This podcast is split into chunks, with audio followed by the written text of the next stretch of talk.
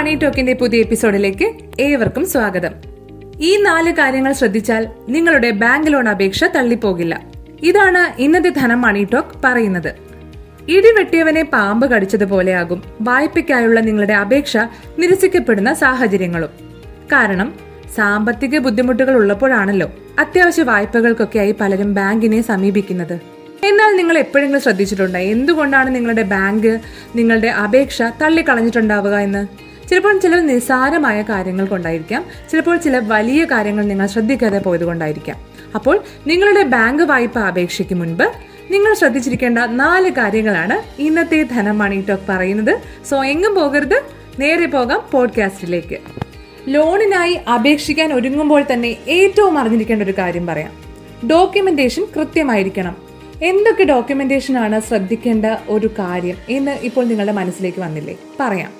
വായ്പ ലഭിക്കുന്നതിന് മുൻപ് കൈകാര്യം ചെയ്യേണ്ടുന്ന നടപടിക്രമങ്ങളിലും ഡോക്യുമെന്റേഷനിലും സംഭവിച്ചേക്കാവുന്ന ഏറ്റവും ചെറിയ പിഴവ് പോലും ചിലപ്പോൾ വായ്പ നിരസിക്കപ്പെടാനായിട്ടുള്ള കാരണമായേക്കാം. നിങ്ങളുടെ എല്ലാ വ്യക്തിഗത രേഖകളും അതിനാൽ ശരിയായി പൂരിപ്പിച്ചിട്ടുണ്ടെന്ന് ഓരോ രേഖയും ശ്രദ്ധാപൂർവം മൂല്യനിർണയം ചെയ്തിട്ട് വേണം അപേക്ഷിക്കാൻ. ആധാർ കാർഡ് ഉൾപ്പെടെയുള്ളവ സമർപ്പിക്കാനും സ്റ്റേറ്റ്മെന്റുകൾ തയ്യാറാക്കി വെക്കാനും ശ്രദ്ധിക്കുക. നിലവിലെ ക്രെഡിറ്റ് കാർഡ് ലോൺ എന്നിവ കഴിഞ്ഞിട്ടും ക്ലോസ് ചെയ്യാതെ പോയിട്ടുണ്ടെങ്കിൽ അവ തന്നെ ആദ്യം പരിശോധിക്കണം. അപ്പോൾ ഇത്തരം നൂലാമാലകൾ ഒഴിവാക്കുന്നത് തന്നെയാണ് കൃത്യമായ ഡോക്യുമെന്റേഷൻ. ഇനി പറയാനുള്ളത് വളരെ സിമ്പിൾ ആൻഡ് പവർഫുൾ ആയ കാര്യമാണ്. ക്രെഡിറ്റ് സ്കോർ കുറവാകരുതേ എന്നുള്ളതാണത്. എല്ലാവർക്കും ഇപ്പോൾ ക്രെഡിറ്റ് സ്കോർ എന്താണെന്നൊക്കെ അറിയാം. എങ്കിലും പറയാം. നിങ്ങളുടെ ക്രെഡിറ്റ് സ്കോർ മൂല്യനിർണയത്തിനുള്ള ഏറ്റവും വലിയ മാനദണ്ഡങ്ങളിൽ ഒന്നാണ്. സ്വർണ വായ്പകൾക്ക് പുറമേയുള്ള വായ്പകൾക്കായുള്ള അംഗീകാരം ലഭിക്കുന്നതിന് നിങ്ങൾക്ക് നല്ലൊരു ക്രെഡിറ്റ് സ്കോർ തന്നെ വേണം. വളരെ താഴ്ന്ന സ്കോർ നിരസിക്കുകയും ഇടയിലുള്ളവർക്ക് ഉയർന്ന പലിശ നിരക്കിൽ വായ്പ അംഗീകരിക്കുകയും ഇവിടെ ചെയ്യുന്നുണ്ട്. നിങ്ങളുടെ പണമടയ്ക്കലിൽ ജാഗ്രത പുലർത്തുന്നതിലൂടെ നിങ്ങൾക്ക് നല്ലൊരു ക്രെഡിറ്റ് സ്കോറിന്റെ ബാക്ക്ഗ്രൗണ്ട് നിലനിർത്താൻ കഴിയും. അതായത് നിങ്ങൾക്ക് വായ്പകൾ ഉണ്ടെങ്കിലും അവ മുടക്കമില്ലാതെ കൃത്യമായി അടച്ചാൽ നിങ്ങൾക്ക് നല്ലൊരു ക്രെഡിറ്റ് സ്കോർ ഉണ്ടായിരിക്കുമെന്ന്. ഇപ്പോൾ ബോധ്യപ്പെട്ടില്ലേ? അപ്പോൾ ക്രെഡിറ്റ് സ്കോർ എപ്പോഴും നിങ്ങൾ നല്ലതായി നിലനിർത്താൻ ശ്രമിക്കുമല്ലോ.